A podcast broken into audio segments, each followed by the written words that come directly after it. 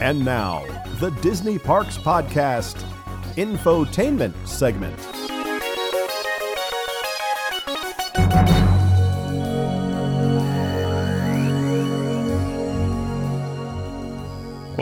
Everybody. Welcome. We have an incredible show for you. We've got not one, but two, in, in my opinion, living Disney legends. Because, first of all, we've got Dave Bo- David A. Bossert. He's an award winning artist, filmmaker, and author. He's a 32 year veteran of the Walt Disney Company. He contributed his talents to Who Framed Roger Rabbit and many more. Uh, Dave's an independent, independent producer, creative director, writer, and is considered an authority on Disney art animation history. Dave's the author of numerous books uh, and dozens of articles on animation. He's also a friend of the podcast. We've had him on before. And then joining us tonight is Alan Coats, son of Claude Coats, who is an American artist, background artist, and animator, set designer, and known for his work with the Walt Disney Animation Studios and Walt Disney Imagineering.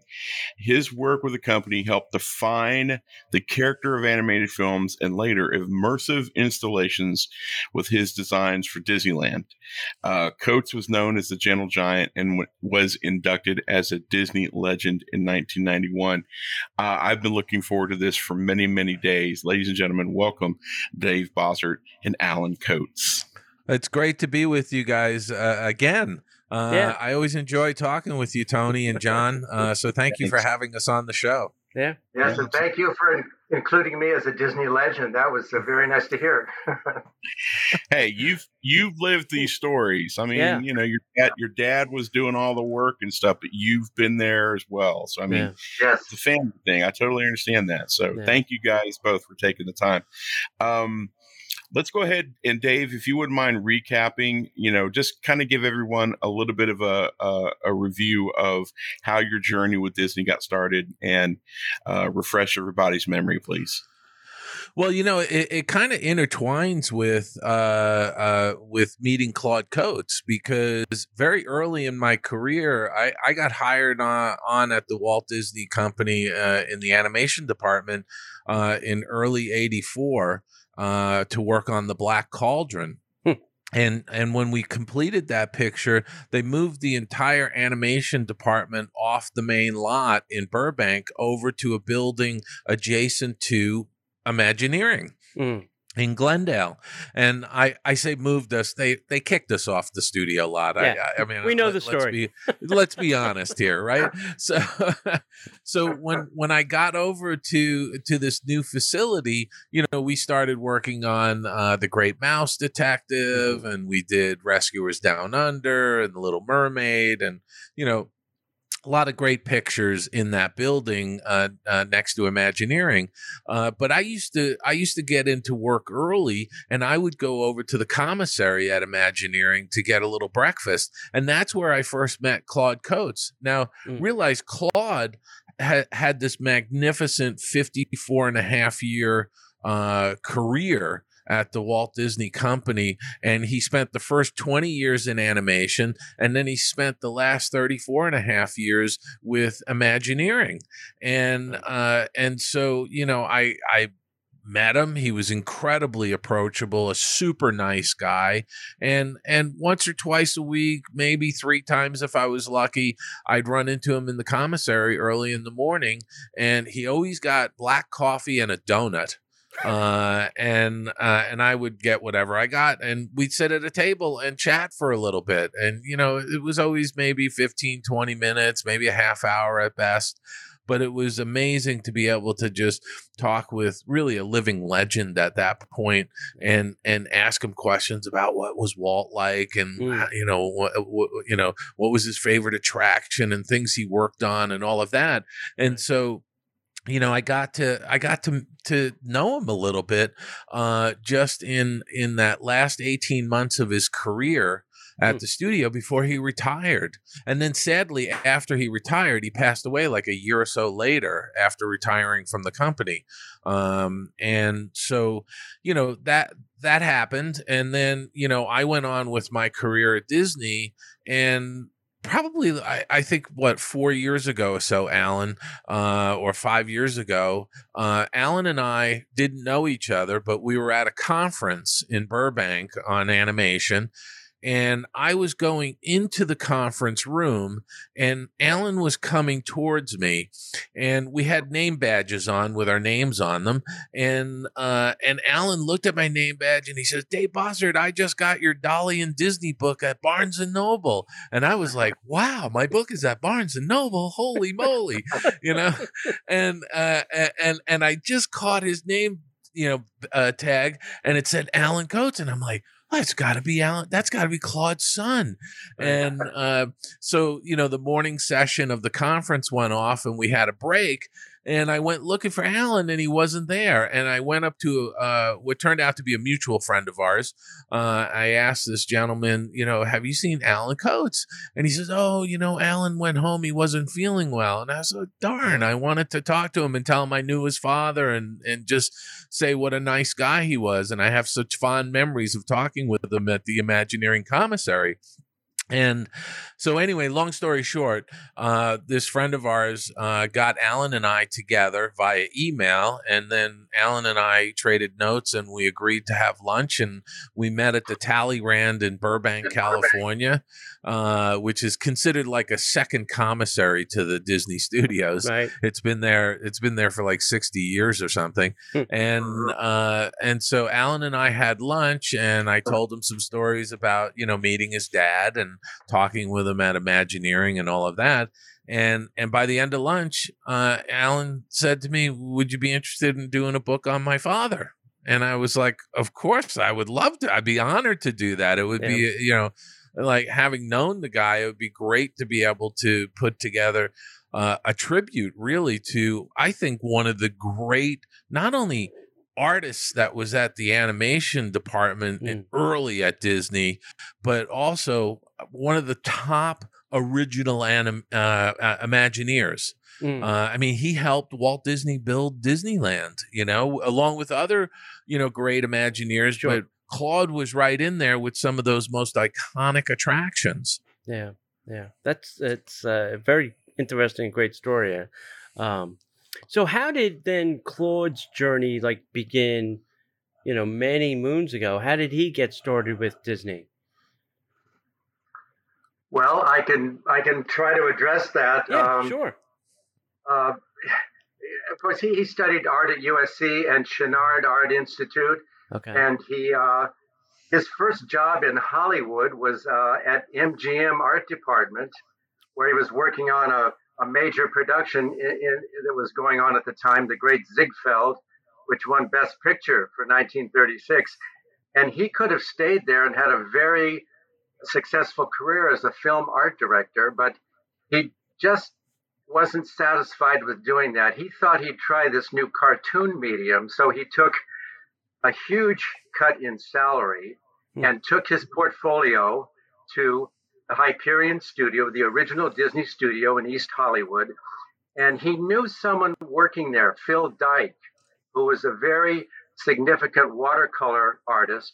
And Walt had brought Phil in to increase the quality of the art, of the animation that Disney was producing at the time. Phil said, Claude, I, I think I think they're going to want you here. You're a good enough artist, and I like your work. Bring your portfolio in. And he was immediately hired. That was in June of 1935. And he began on Mickey Mouse and Pluto shorts. And he soon rose into color styling and working on Snow White and the Seven Dwarfs.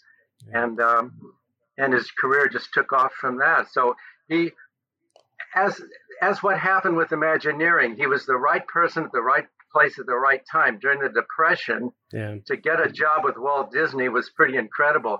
And my mother was already working there. She had started in ink and paint hmm. in 1931. So she had been at the studio four years before my father started there. So wow. Um, and then I came along, you know, 20 years later. So we've been a real uh, Disney family, that's for sure. Wow, that is so. It's like you know, at least two generations. Are your your family going the same route?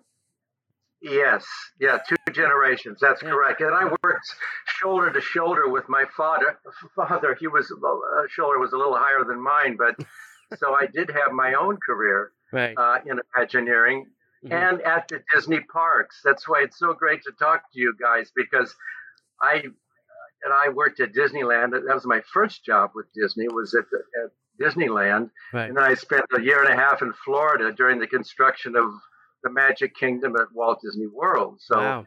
uh, And, and I, I- I'm going to interject here, Alan, because it's significant because the Jungle Cruise movie is opening this weekend, Mhm. and and, and Alan's job at Disneyland was, and please elaborate on that.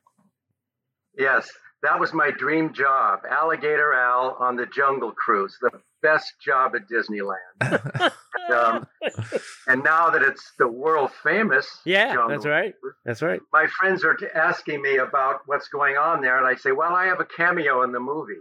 I'm one of the apes." I tell them. And So uh, I, I, I try to I try to stay connected with that, Right. but that was a wonderful job. I had about three years of taking a group, an audience, captive audience through the Right. jungle. It's such a cool job and the most comfortable uniform to wear on a hot summer afternoon. So I'm very much part of the Jungle Cruise. That's that's for sure. So can you uh, can you still do the spiel? Uh, I can do the opening lines. Yeah, welcome aboard, nature lovers. I'm Alligator Al, and I'm going to be your skipper and guide down the jungle rivers of adventure. But first, let's all turn and take one last look at the dock. Wave goodbye. You may never see it again. I don't write that stuff, guys. I, I just I just Right. give the spiel. Okay. Right, right. That's perfect. That's great. I love it. I love it.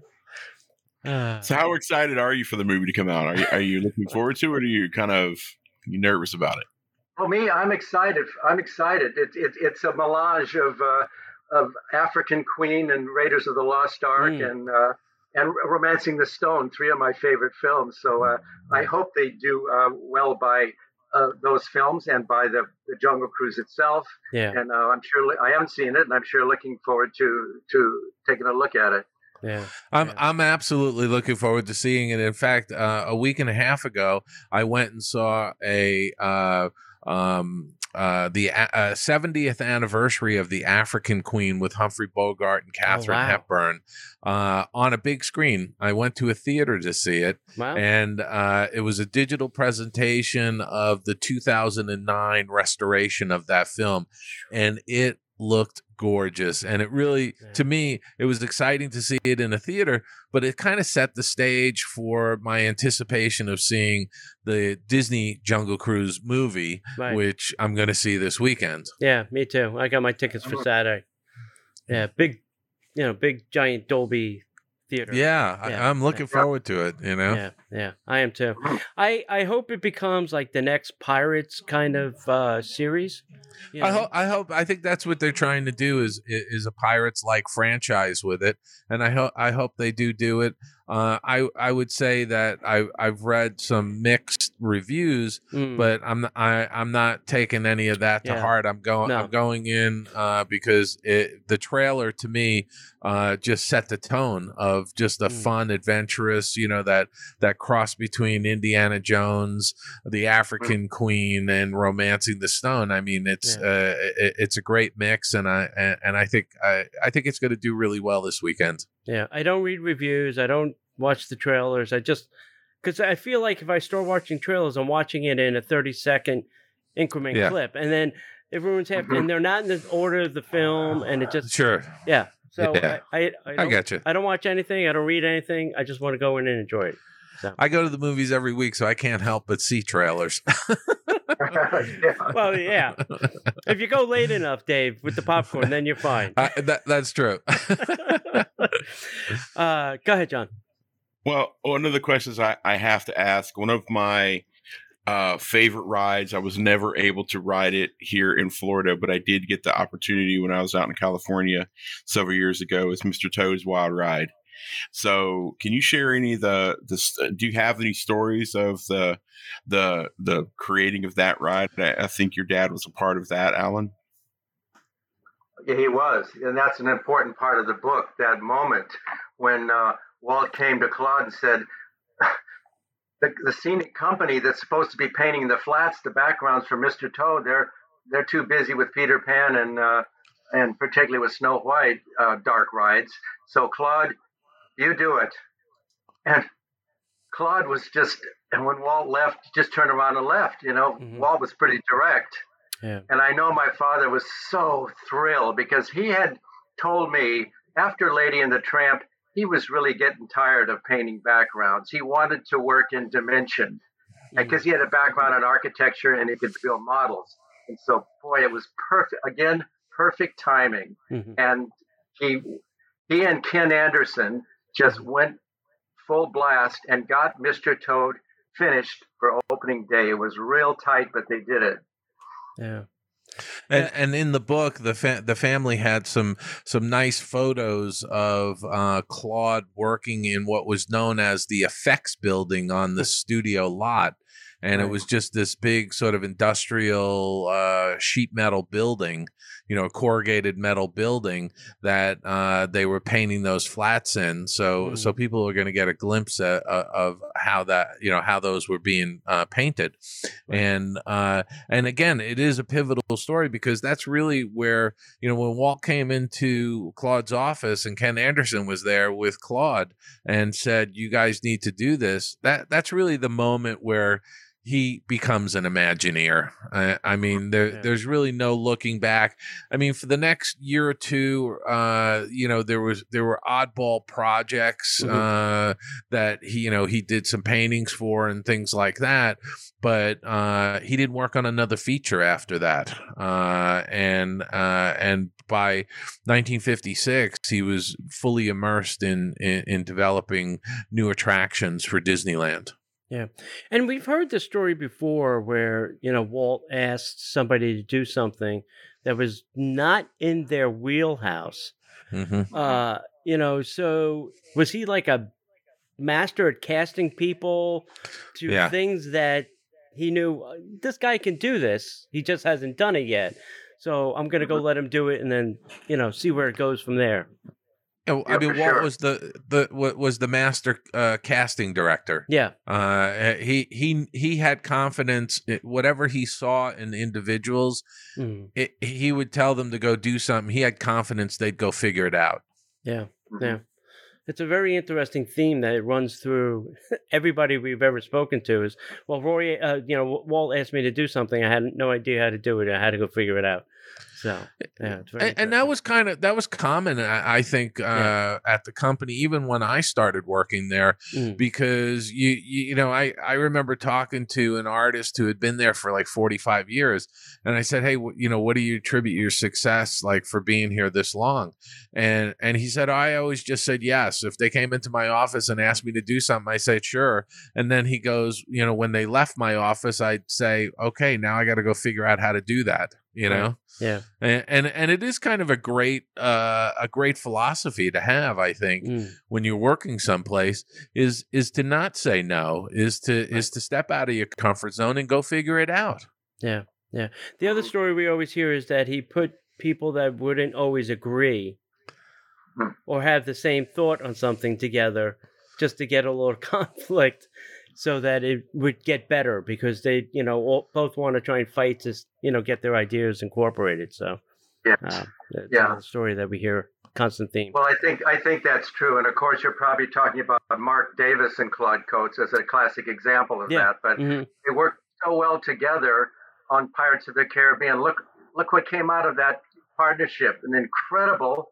prototypical immersive attraction. Yeah, uh, probably the most famous of all, and they were very different types of people and different sensibilities. And but uh, if you put two yes men together in a room or yes women, you're going to just get something kind of boring. But right. if you have a little conflict, a little conflict, the stories right. about Claude and Marc going at it with fisticuffs, absolutely untrue.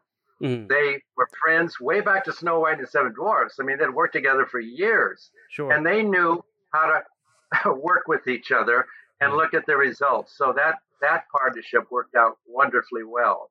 Yeah. A- and we and we put that we put that to rest uh in, in the book Good. uh because because they they were friends they socialized uh um uh claude and evelyn uh uh you know would go over to marc and alice's house and Mhm. vice versa uh so they socialized after after hours Right. uh, and uh, and clearly traveled together when they were doing work on the the New York World's Fair Right. on those attractions because we have a photo uh, uh, uh, that was graciously uh, given to us by Alice Davis. Uh, Oh, It's from the Alice uh, from the Alice Davis collection.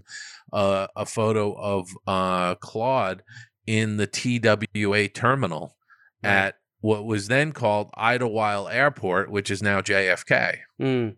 Wow. That's crazy. Yeah, so they they were they were friends, and so you know all of these stories that have popped up in some of these books and things that have been done over the years that claim that they were you know arch enemies or you know got into arguments or didn't get along is baloney. Yeah. Yeah. Well, I think people like to put things out there and, you know, as clickbait and just to, you know, get people, you know, fired up over nothing. Yeah. Yeah, and, and, and also it's the telephone game. You know, somebody sees they had some disagreement on something, and by the time it gets to the fiftieth person, they were out, you know, knocking each other's heads off in the parking lot. You know, Right. Right. So, Alan, I'll- I'll ask you, what was uh, some of your dad's favorite uh, projects, either movies or Imagineering? So, animation or imag. Did he have a, oh gosh, I really loved working on this movie, or I really, really loved working on this um, attraction? Did, Uh, did he well, have his favorite- favorites? Yeah, go ahead. Yes, he did because once when when videotape started coming out with films in the late seventies, Mm. uh, Dad said, "Gee, I wouldn't want to clog up my house with a bunch of videos of old movies." He said, "Well, maybe Snow White." So I think that to almost all of the Disney people that worked on that film, it was such a groundbreaking phenomenon that, despite his uh, his fame and his background work in Pinocchio, which is Dave's favorite of his work, and it's Mm. absolutely spectacular. I think Snow White was his pro- probably his favorite film, and then of theme park attractions, of course, it would have to be the Pirates. And uh, Mm. Dave, you can tell the story of that photo we or that picture we have in the book of uh, from uh, was it X Atencio?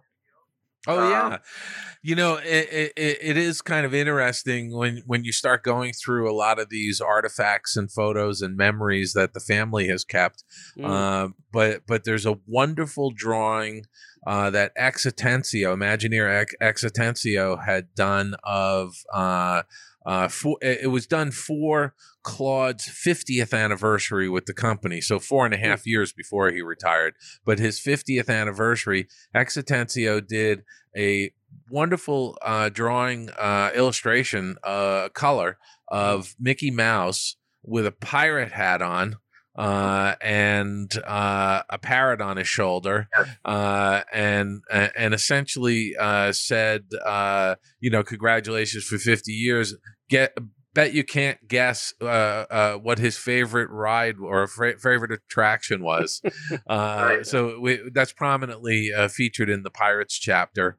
Uh, and uh, you know there there's wonderful mementos uh, uh, that the family held onto that Yeah. are throughout the book uh, by people like X Atencio or Sam McKim, uh, and it, it's just uh, it's great to be able to share those uh, in, in this in this real celebration uh, uh, of Claude's first 15 years uh, as an Imagineer and building Disneyland. Yeah. I think Tom Tom Morris, the Imagineer, uh, said that was the golden age of Disneyland. Mhm. You know, when you think about all the the key uh, the the iconic attractions that were built during that period that still are resonating throughout the entire park system. Yeah. Uh, it- it's Yeah. pretty amazing. Yeah, and it was probably you know a lot of technolo- technology groundbreaking things that were happening you know that they were going out and finding these new ways of you know making you know animatronics and electronics and you know illusions in the haunted mansion all that kind of stuff it was yeah they were really thinking outside the box to make those And- and- things. Yeah, and and they were they were essentially inventing the immersive theme park attraction right. business, you know, Yeah. because what they were doing, you know, changed theme parks forever. Right. Uh, you know, because when when Walt was first starting to uh, plan Disneyland, you know, he was meeting with people from the amusement industry and Mm, other amusement parks and things. And they were telling him, you know, you got to have a um uh what do they call it? The uh the the not the fairway um uh The, mid, the midway, the midway, the midway. the- Yeah, Midway. they were telling Walt, you got to have a midway with all the games that are rigged, so you can rake in the money and rip everybody off. And and you know, Walt was like, no, that's not what I want. That's the complete opposite of what I want to do. yeah, exactly. and so his midway is really Main Street USA Yeah. Because you know it it's your gateway into this other world Mm, you know these these different areas of the park but but walking down main street to me is, is that you know you you start to immerse yourself into uh into this other world Yeah. uh and uh and so he replaced the midway with that Right. uh whi- which is fantastic Yeah. I get in Disneyland they did have a midway at one point, and maybe that was Walt's like, all right, yeah, I'll put a little midway here. you know? well that that that that may have been by the circus Yeah. because the the the short-lived circus that was Mhm. a, uh, actually backed by fantasyland right. I Right. think I think that only lasted like a year or so. Is that right, Alan? Yes, yeah, it was very brief. Right. Yeah. Yeah. Yeah. Can you, uh, Alan? Could you share a story of like we've talked about Disney World, we talked a little bit. Uh, we talked a little bit about Disney World. We talked some about Disneyland, but but your dad had his uh, fingerprints on other parks, Disney parks around the world. Uh, can you share some stories about some of the other parks that he had a hand in? Well, as I mentioned, of course, uh, Florida. Uh, he was one of the original guys traipsing, traipsing around out in the out in the, the swampland there with Walt and, and everyone else laying out that park. And so, from the very beginning, he was cru- very crucial in the development of, of the Magic Kingdom Wow. in uh, there, and then of course Epcot as well. And that's when I came on. Well, I actually came into Florida too and helped with the construction of that with Yale Gracie and the lighting design of the original park there. And then I worked with my father at Epcot. So you forgot Epcot because and World Showcase and all of that was very uh, much impacted by my father's uh, input as well. Right. And then, uh, as you mentioned, or Dave mentioned, Tokyo Disneyland. Uh, Mhm. we both worked on that together for a while too. And Dad spent a very much amount of time in Japan, Mm, uh, and has still and still had many wonderful Japanese friends, and they exchanged Christmas cards until he was gone. So.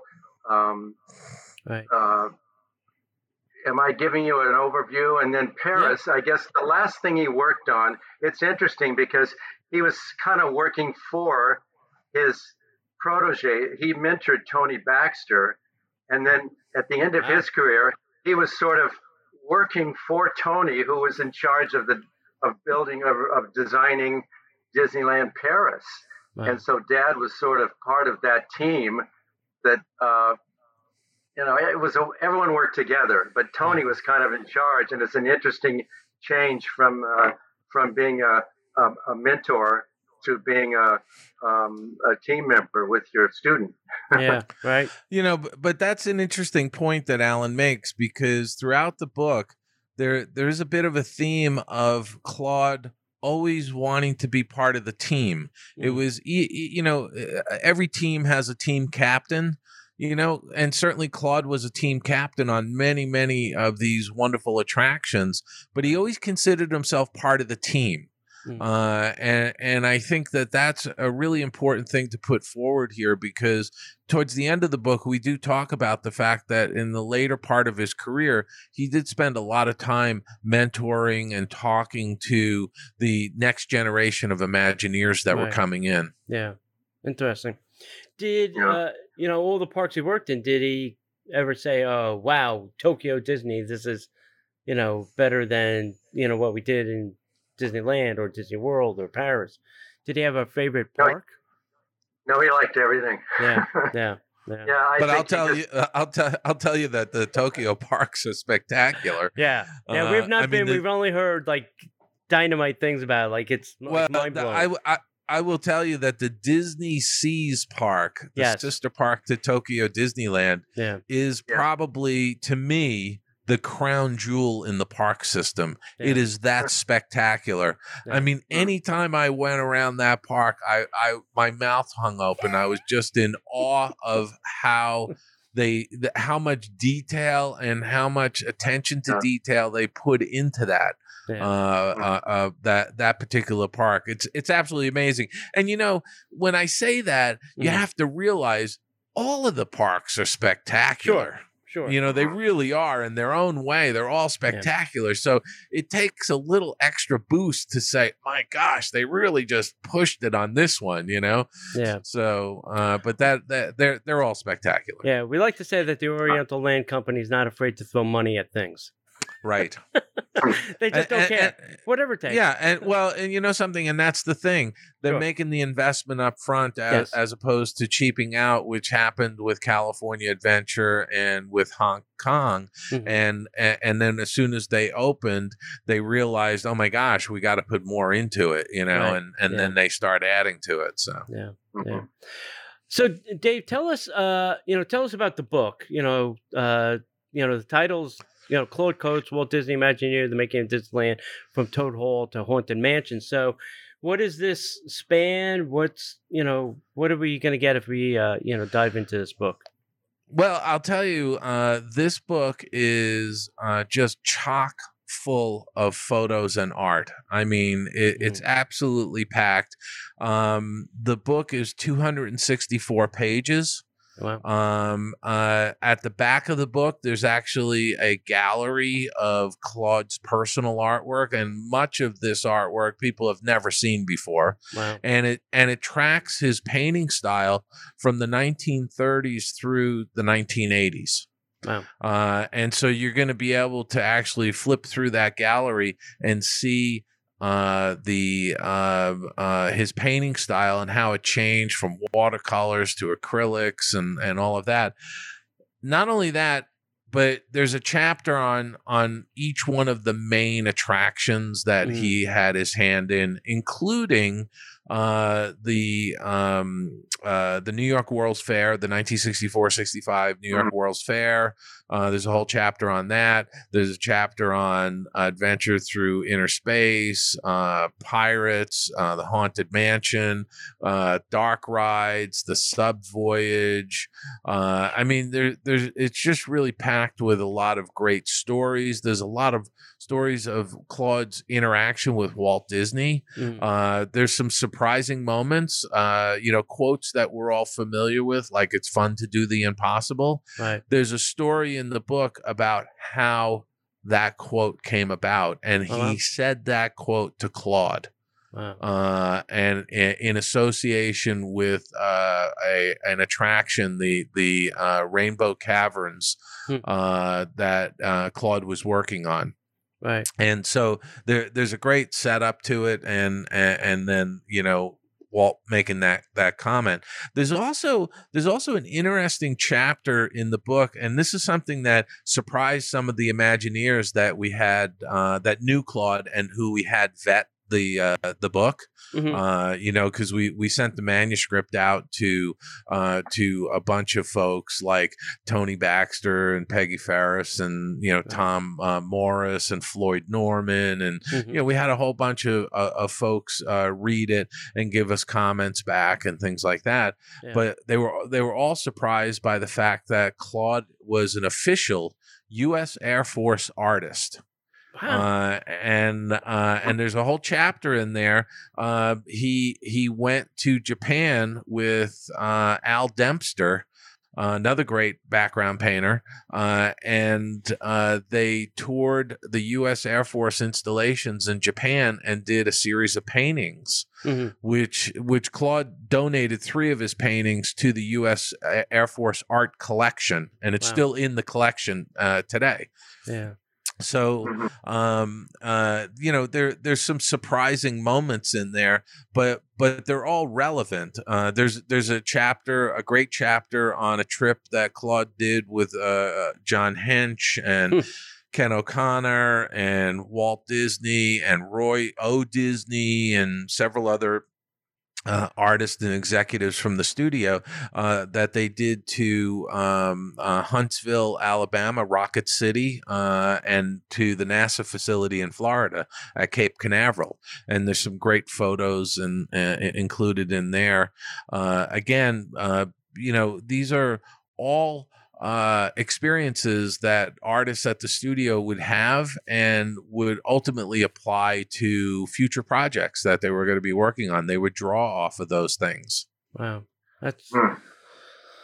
It sounds Yeah. like it's a, there's a lot of good stories and information in there, and, and I, you know, we say this all the time, but you know, somebody's got to document all this history, yeah yeah you know, because once all these people are gone that are, you know, have these stories and and these artifacts, it, it's just going to be lost. So Yeah, and I, I think we, you know, we, we did a very, very thorough job on this, Good. uh, and, and and interviewed a lot of folks, and there there's just an, a, a tremendous amount of information uh, in, in the book that I think it, it's going to surprise people. It's gonna it, it, it's there's going to be a lot of aha moments when people read the text and also see some of the images that are that are throughout Mm. the book.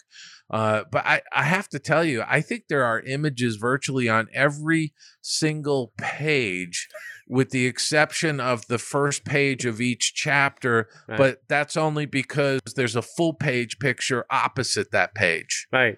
You know what I mean? So so there there's so many visuals in this book. So if you can't to- read, to- you could just follow uh, the pictures. Well, you know, I, I, want to emphasize that because I did have somebody, you know, send me an email early Right. on. He wanted to make sure before he pre-ordered the book, he wanted to make sure there were a lot of pictures in there. and I kind of raised my eyebrow and I said, "Well, yeah, of course there's going to be a lot of pictures." You know, Right, I mean, right, Right. you, you you know so i just want people to realize that it's it's not uh it's not just uh uh text but Yeah. it's text with a lot of images supporting the stories Mhm. that are in the text Right. and and a lot of very surprising moments and i will tell you that um, if people want to pre-order a uh, signed copy of the book, because neither Alan and uh, Alan or I are going to be doing any uh, in-person book signings for the foreseeable future because of the pandemic. Yeah. Uh, but if people want to have a signed copy by myself and Alan, um, they can go to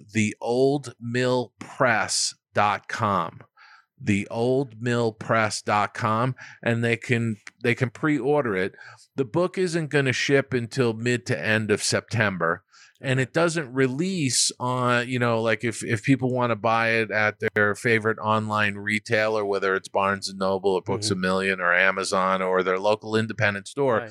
the book doesn't officially release until november 16th Oh wow. but the but the author signed copies they can get probably a month or so before that oh.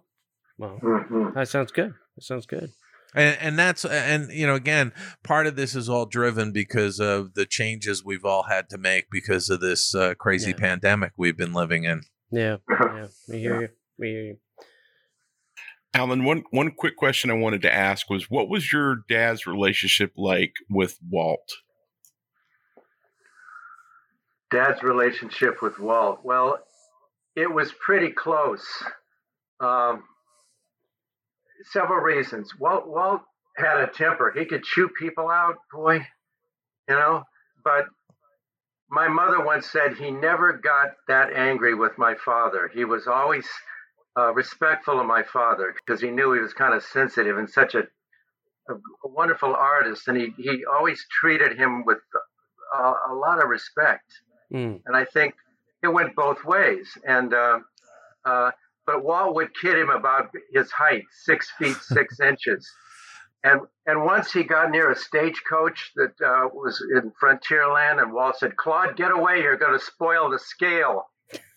and but and, and, that's and that's because the stagecoach was built uh what was it it was built three-fifths of the actual size uh, uh, uh, of a real stagecoach right that's funny so, that's funny Walt, Walt would kid dad like that but yeah. Uh, once they went down to the park from burbank to anaheim during construction and dick mm-hmm. irvine's uh, who was head of, of show design and mm-hmm. dick had a two-door car and and dad started to climb in the back seat and Walt said, No, no, Claude, you, you sit up in the front. You've got the long legs. Let me climb in the back. Mm-hmm. You know, so Walt, you know, was thoughtful to everybody. You know, yeah. Walt you know, Walt was such a really, you know, I I knew him as a kid, Uncle Walt, and I knew him when I was working there. As a matter of fact, I guess I saw him as an adult too. Yeah. And so, uh, you know, he was just a really nice guy, very positive, Mm-hmm. He didn't want to hear no. He wanted to hear, yes, I can do it. And so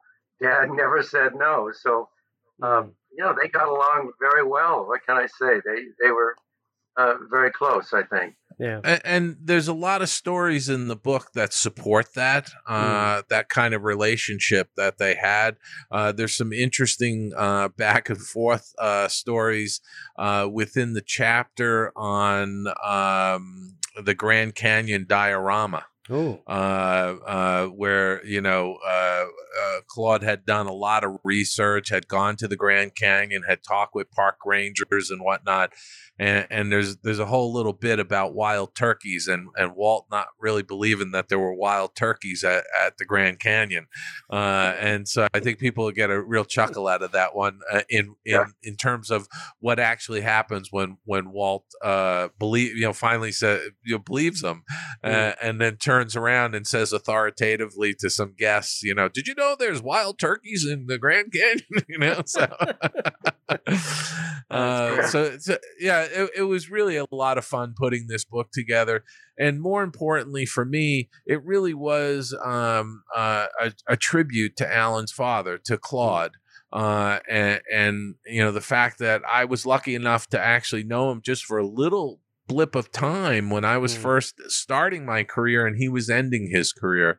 And you know it, it was just it was and and this was a long road to put this book together it took us a couple years to do it but it was completely worth it you know yeah. from the standpoint that we feel like we we've done an incredibly accurate job uh, in in the research, in the interviews, in you know the supporting material that went into this book, and I and I think people are going to really uh, enjoy it and cherish this book. Yeah, great! I can't wait um, to see it. Yeah, I'm looking forward to getting a copy myself.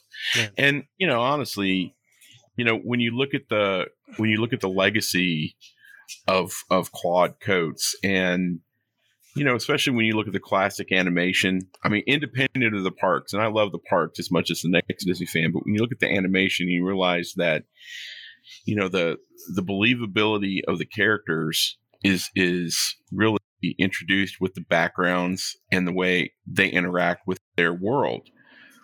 And that's the one thing that I can honestly say I'm so appreciative to your dad for specifically because I loved getting lost inside of the worlds he helped create.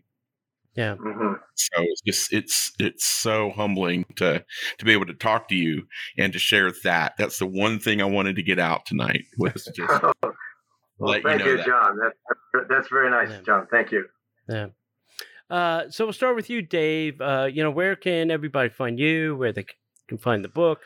I know you have a podcast with somebody we might know. So yes, where, where, well, let, let, let, so so um uh I, I, will say I have uh my author website is uh davidbossert.com davidbossert.com one word david bossert uh b it's uh d-a-v-i-d b-o-s-s-e-r-t dot com. And uh, there's a whole bunch of material there. If somebody gets a book uh, from their favorite uh, bookstore or online retailer, uh, they can send away for a uh, um, an, uh, a, what's known as a book plate uh, that I'll sign for them and and uh, send back to them. Uh, so there and there's a whole bunch of articles on animation that are Mhm. that that's on the website. There there's the, you know descriptions of my books, and then if you want to purchase a copy of. Uh, uh, Claude Coats, uh, Walt Disney's Imagineer, The Making of Disneyland, you can do so through the oldmillpress.com. Mhm. That's the oldmillpress.com. And uh, also at your favorite online retailer or local bookstore. Your local bookstore, you know, if you have an independent bookstore you love, I would encourage you to go there. If they don't have it in stock, they can certainly order it because our books get distributed by a, a major book distributor. Okay. Uh, so uh, it's easy enough for the independent bookstores to get a copy of it.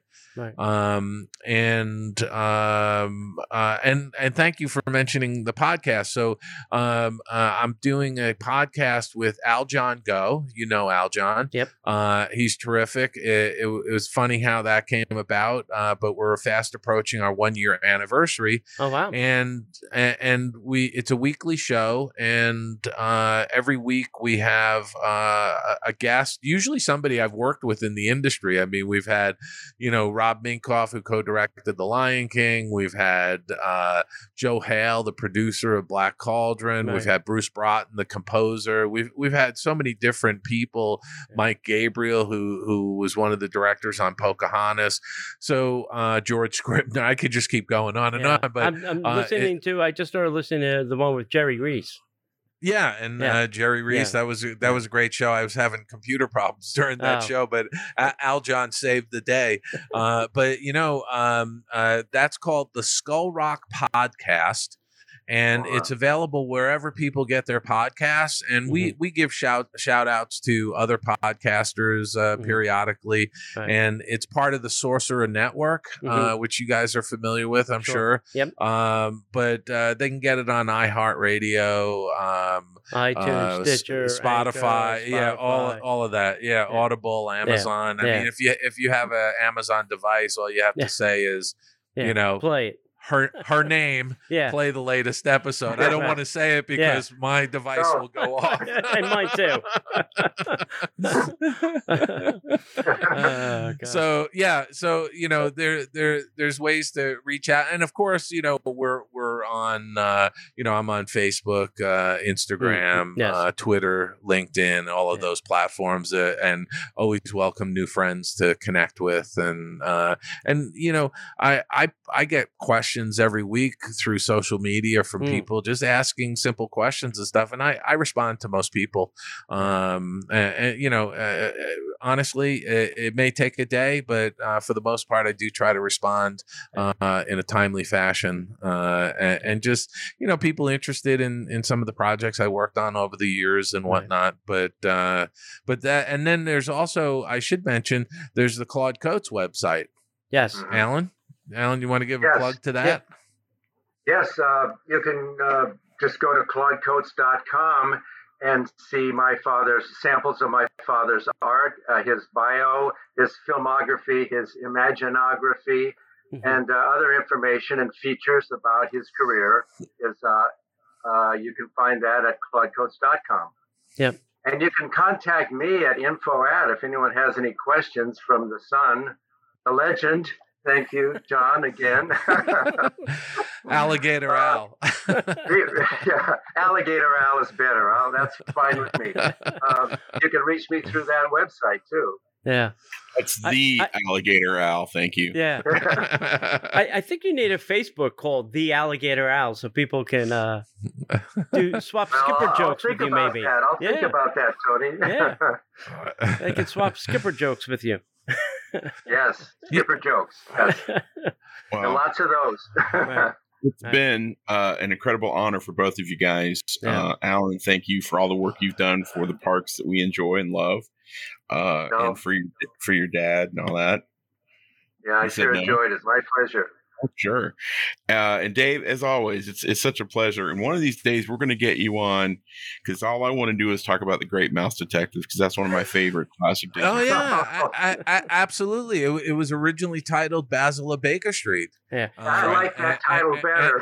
and- yeah, and and, and I, I actually have a coffee mug around here someplace that says Basil of Baker Street on it. I like uh, but that. yeah, no, I, I, I, I'd love to love to chat about um, uh, the Great Mouse Detective, and ma- maybe we can even get a, a couple other artists that worked on the show. Yeah. You know, Yeah. And I'd That'd love to f- hear the story of how you accidentally got from the Burbank to the Imagineering. Because I know that's a great story. Somebody's got to tell why you were kicked The- out of the building.